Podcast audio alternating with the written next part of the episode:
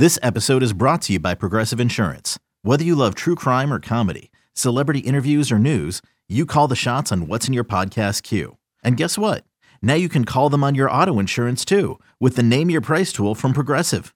It works just the way it sounds. You tell Progressive how much you want to pay for car insurance, and they'll show you coverage options that fit your budget. Get your quote today at progressive.com to join the over 28 million drivers who trust Progressive. Progressive Casualty Insurance Company and Affiliates. Price and coverage match limited by state law. You could spend the weekend doing the same old whatever, or you could conquer the weekend in the all-new Hyundai Santa Fe. Visit HyundaiUSA.com for more details. Hyundai, there's joy in every journey. Let's take a little bit of break from all that's going on in 2022 and let's look back. Because 25 years ago, on June 16th, 1997, the New York Mets played the New York Yankees for the very first time. And I tweeted out a video honoring what to me was the greatest moment from a Met fan standpoint in Subway Series history. Dave Mlicki shutting out the Yankees, striking out Derek Jeter. The Mets winning the first ever Subway Series game. And I tweeted that video out, very innocent, very nice of me. And boy, these Yankee fans, some of their responses, what douches. I mean, this is your big moment. A game in June. If you are, let's be fair about this. I hope we can be. If you're 37 and older, so you're my age, you're Hawks age, and you're a Yankee fan, not that you're listening to Rico Brogna, but let's just say you are. Can't you take a step back and realize that the first is amazing? We all remember our first. I'm not saying we're still in love with our first. I'm certainly not. She was, uh, well, no, I'm not gonna say anything. But you could, you can imagine it. Yeah, she was. Whatever. That, that's not the freaking point. I was just so happy somebody was letting me sleep with them. But, but this was our first. This was our first. The first time the New York Mets played the New York Yankees. No one could ever take away the first. And that's why that game is so memorable. Because I remember walking to Yankee Stadium that night and not knowing how to feel, not knowing what to expect. That's the Yankees had never played. It was so foreign to think that the New York Mets and the New York Yankees were going to play a regular season game and it was going to count. Never made sense to me. It was so nuts. And to see all the Met fans in that building that night, to take over that building right out of gate, because remember the Mets scored some runs early in the first inning against Andy Pettitte. That was one of those nights you'll never forget. With that said, they lost the second game of that series. They lost the third game of that series. Remember the Steve Bieser balk, or at least getting David Cone a balk, and then Tino Martinez hitting the game-winning hit uh, against John Franco. That still makes me sick. So it all went downhill from there. I admit that. I mean, the pinnacle of Mets Yankees, if you're a Mets fan, is the very first game in 1997. A few people did mention, and I totally get it the Matt Franco game. If we ever did a full Subway Series, you know, reprieve, if you will, like a recap, the Matt Franco game is certainly a top one. It's probably pound for pound the best Mets Yankees game of all time. Everything about that. Posada hitting the home run that Yankee fans think is the game winner. Piazza hitting the moonshot that still hasn't landed. Howie Rose has joked, the Gary Cohen has joked. That's the first home run in the history of Citi Field because it landed where they built Citi Field. And obviously, Matt Franco striking out because I think Mariano struck him out on that 0 2 pitch. I got to be honest. If it was Aaron Judge, he's punched out. And then ripping the game winning hit down a run, and the Mets win 9 8. Was it 9 8 or 10 9? One or the other. They won by one. Great game, amazing game. It's not the first. Sorry. Wasn't your first? Our first was Dave Mlicki. So 25 years. My God, that makes me feel old. Do you remember Hoff? Maybe you don't. Do you do you have like a I know where I was during that first Subway Series game, or not as much as I do? Uh, I'm trying to think. I, I probably was home watching it. I definitely was watching it though, because it was a huge deal. If I wasn't home, I was at a family member's house or something like that, because I we were all locked in. It it was that big of a deal. Again, I'm split squad, so like my father's side of the family is all Mets fans, my mother's side of the family is all Yankee fans. So it's like brutal. it's it's it was a serious big deal in my in my family. So we were definitely watching it wherever we were. I just don't recall if it was at my house or not.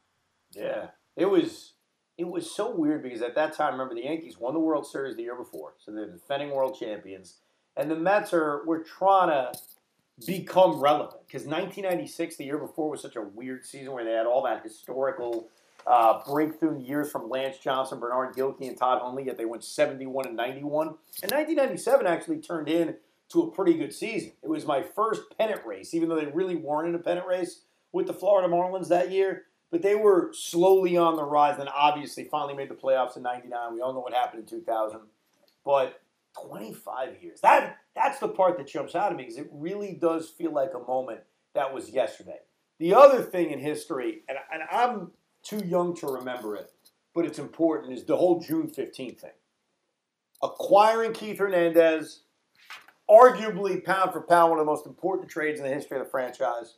Acquiring Donn Clendenon, but then the negative of trading Tom Seaver. And every time I get to June 15th, and I know the history of the Seaver trade and the Keith stuff and all that, what always jumps out at me is the oddness of June 15th being the trade deadline. Could you could you imagine that right now? Like the trade deadline was two days ago, three days ago. That'd be nuts. That'd be terrible. That, of course. how do you accomplish anything? Everyone's still in it technically, right? Well, but that, that and that's that in lies the difference. You know, when they had the June 15th trade deadline, there were two divisions in each league. So you had a pretty good idea if you were in a playoff race or not. So the reason they moved it to July 31st is I think as time went by, it was kind of obvious. Like, it's just way too early. I'm actually a believer, and we'll spend a lot more time talking about trade targets. I'm going to do a few minutes on it a little bit. But I actually think trade deadline should be August 31st. I don't even think it should be July 31st. Now, this year it's August 2nd, but you get the idea. But you want to go August 15th, I'm good with it. But we have so many playoff teams now. We have so many teams that think they're in a playoff race that I'd push the deadline back. And that leads me to just a few, and I, I wrote down five. I'll get to a couple of guys who I think would be great trade targets because they're obviously going to be available. Or, let me rephrase that, they're on teams that we know suck. Because we could sit here and talk about the Red Sox. Remember a month ago, hey, if the Red Sox are terrible, let's get JD Martinez. They're not terrible. They're in a playoff race. They may well win one of the American League wildcard spots. So instead of speculating on a good team not being good and selling it, there are teams that you know are terrible. The Baltimore Orioles are terrible. The Detroit Tigers are likely terrible. The Oakland A's are terrible. But let me get to my number one guy. My number one trade target. And he's on a team that is terrible. A team that we all know has no shot. And that is David Bednar, the Pittsburgh Pirates. So, David Bednar last year had a very, very good season. I may have had him on my fantasy team for just a couple of weeks and then he got hurt. But that's how I became familiar with David Bednar. And that's how you usually become familiar with random relief pitchers when you're in a league. But Bednar had a very good year last year. And I had my eye, and I'm going to say, all right, he's still only 26 years old, 27 years old. Well, let's see if he's legitimate. The other night, because the Pittsburgh Pirates rarely win games, the Pittsburgh Pirates decided, you know what, we have a chance to win a game. Derek Shelton doesn't know what to do with himself. Oh my God, we may win a game. David Bednar came in with guys on, I think there were a couple guys on base in the seventh inning and got the final two outs of the seventh inning. So I'm thinking to myself, okay, you know, I think he's pulling what Buck pulled last week with Edwin Diaz. He's going to use him to get some big outs in the seventh, some big outs in the eighth inning, and then he'll use somebody else to pitch the ninth inning. So Bednar then pitches the eighth, gets five outs. David Bednar came out and pitched the effing ninth inning. David Bednar got an eight out save against the St. Louis Cardinals. And he has been awesome all year, and there have been times in which Shelton has used him to get six outs for a save. Now, great, he's not going to have to do that here. Edwin Diaz is clearly the closer. And instead of fantasizing about like this elite level closer who's more of a household name, those guys aren't going to be available because those guys are on good teams. So I wonder if the Pittsburgh Pirates look at David Bednar who's eligible for arbitration in another year. So he's not close to free agency. He's not even that close to being paid. But to the Pittsburgh Pirates, look at a 27 year old relief pitcher who's having an out freaking amazing season. I mean, he has been. How many runs has he given up this year? Three runs all season long, whatever it is. Do the Pittsburgh Pirates look at David Bednar and say, now's the time to sell? And I sure hope so, because clearly that's the kind of target the Mets are going to have to make. I know that Tylor Megill is now a major question health wise. David Peterson has come back down to earth. But with the hope that Max Scherzer is very, very close, maybe even making a rehab start next week, and that Jacob DeGrom, fingers crossed, can come back and pitch, and the year Carrasco's had and Bassitt's bounced back, could they add a starting pitcher? Sure. Would I be good with adding Molly? Sure. I don't mean the drug, I mean Tyler Mahle, the Cincinnati Red pitcher. Yes. But they got to add a reliever. And they got to go to the top of the food chain because some of these other relievers, like Mark Melancon, who looks cooked, yeah. Daniel Bard, who, while he's had a good year with the Rockies, I don't trust. AJ Puk of the Oakland A's, yes, it'd be nice to add another lefty. These are all fine moves, but the big move, like a guy who can get you five, six outs in a big spot, that would be Bednar. The other guy who is who's shaky, like uh, let me rephrase that. He's not shaky, but gives you a high upside, lefty, throws hard. Maybe this team would dealing would be uh, Soto of the Tigers. That's another guy I would take a look at. But he's he's got a big implosion factor. I've seen Gregory Soto blow up numerous times, including on Thursday night against the Texas Rangers. Bases loaded, gave up like a bases clearing triple. But to me, the number one relief pitching target should be David Bednar of the Pittsburgh Pirates. Now, as far as the Francisco Alvarez debate is concerned, Mark Vientos too, a couple of young players who have just torn it up. Alvarez in Double A catching, Vientos can play third base, DH at Triple A. I would love, especially with the injuries they're dealing with, even though they're minor. Escobar, the mystery around him, Starling Marte, who right now hopefully can be back in a day or two, but is unavailable to hit. And JD Davis has been good. Like since the Mets have handed JD, not handed, but have given JD Davis more of a starting opportunity with Dom in the minor leagues, he's hit. He's been productive. He still seems to hit know, a lot of bad luck, but he's been productive. And I like Luis Guillorme, and there's ways to get him at bats by using the DH spot. I think this would be interesting to call up Vientos for two weeks or Alvarez. I think they both could fit this and give them opportunities at the major league level. The Alvarez thing, though, he's a catcher. Is he ready to catch this pitching staff? We see how delicate that could be with Chris Bassitt. Would you call him up just as a bat?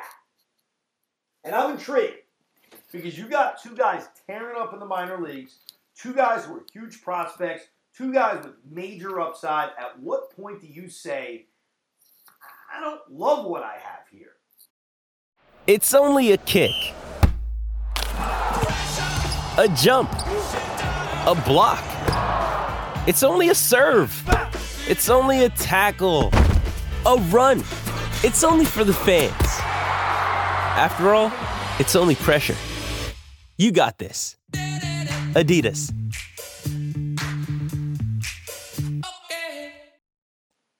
There's a good chance the Mets go out and trade for a bat anyway. I totally get that. That the DH of this team come September is on a different roster. But I'd love to see what we have here. Because sometimes that young player you call up may make the biggest impact, whether it was Miguel Cabrera back in 2003 or even Michael Conforto with the Mets in 2015. So it's not burying JD Davis, but now does seem like an interesting time with the injuries, with the fact that you're going to want to rest guys, to call up Mark Vientos and say, I'm going to give you two weeks. Let's go. Hit. Let's see what you can do. Hit. Nick Plummer's not the answer.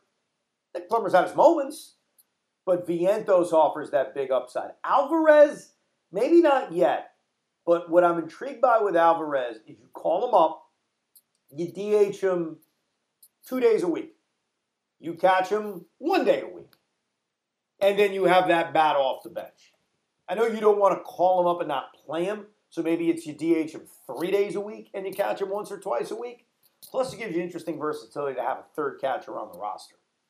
So that is something to keep an eye on over the next few weeks, especially if both Vientos and Alvarez hit at the minor league level. You can always tweet us at Evan Roberts WFAN. Pete, you got any interesting comments or questions from the Twitterverse today? Uh, we do. Let's first start with B Foddy twenty one. Are you worried about the inconsistencies with the starting pitching and hitting? I feel they always don't score enough, and they've been blown out a lot past few games. It was weird? Their losses are just feel like they're all blowouts. That's why when I when I rack my brain and think of that brutal loss, that awful loss that you should have won that you gave away, they don't have a lot of those. Um, I prefer that when you lose, just get your ass kicked because a you save your bullets in games you don't win. You lose a close game, you lose all your top relievers in that game. They're not available the next day. I think their offense has actually been pretty damn consistent. I think they could use another bat. The pitching staff you know, Bassitt just went through a month in which he sucked. Carrasco, and I mentioned this last time on the Rico, has his starts once every four or five in which he's awful. And David Peterson's a fill in right now.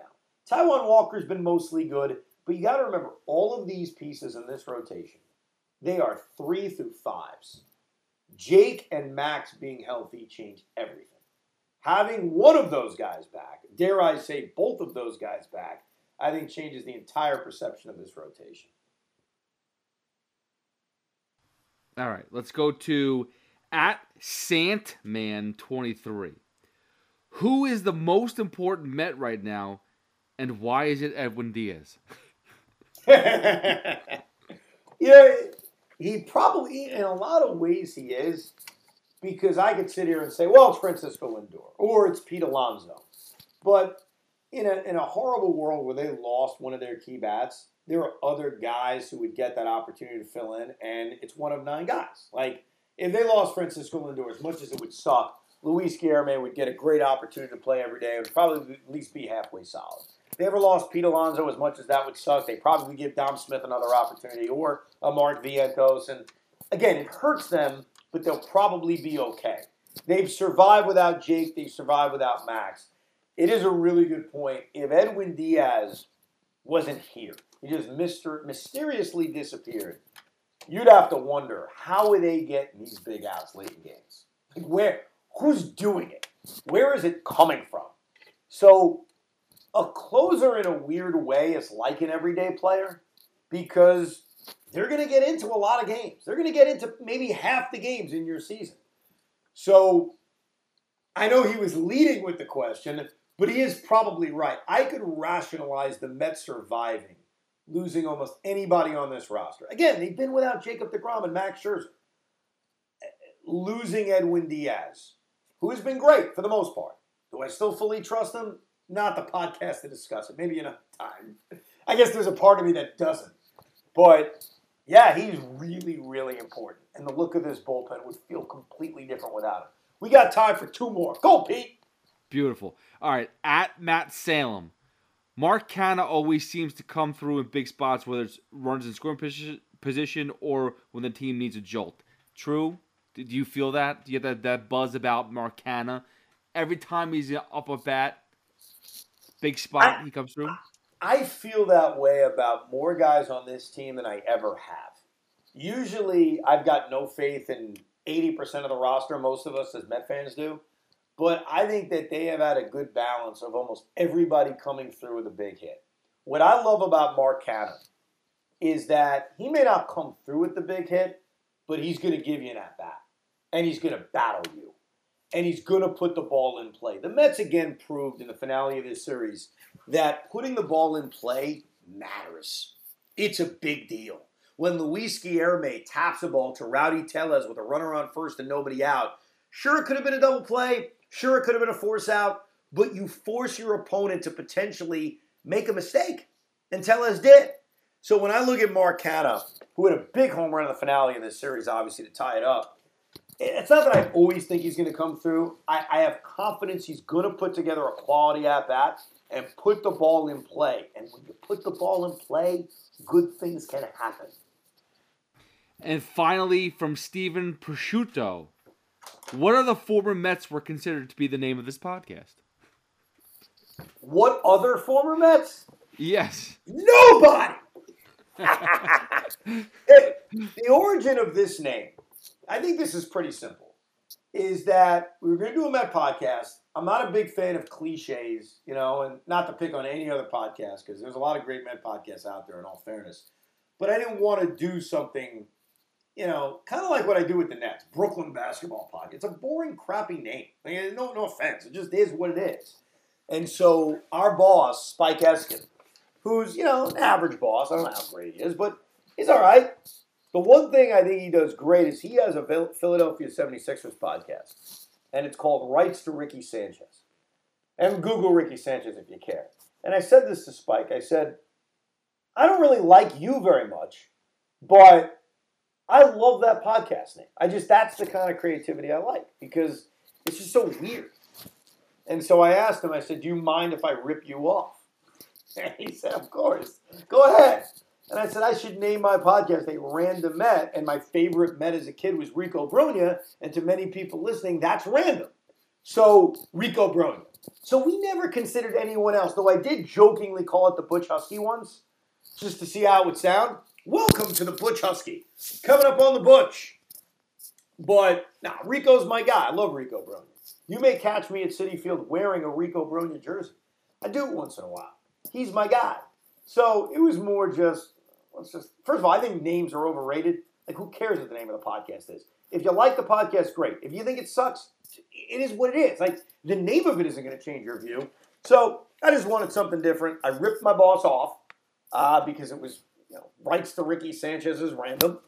And I thought of uh, my favorite former random Met, and that would be Rico Brogna. And at some point, Rico will join us. At some point, probably during the off season, We'll talk a little uh, first base defense with the great Rico Brogna. We'll be back and we'll record Sunday night, or I'm sorry, Monday night after the Mets wrap up their four game series coming up with the Miami Marlins, where hopefully this homestand will continue to go up. A nice two out of three series victory against the Milwaukee Brewers. So check it out for the next Rico Brogna. And I guess uh, I was told that if you want, you should rate and review of the podcast or something. I guess you could do that. But someone told me I should say that.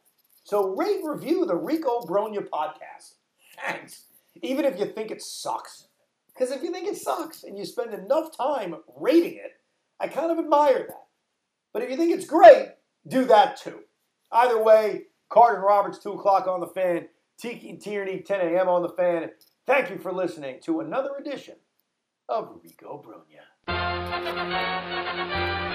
We hope you enjoyed this episode of the Rico Brogna podcast. It's amazing, isn't it? Make sure you download it now to keep it on you at all times.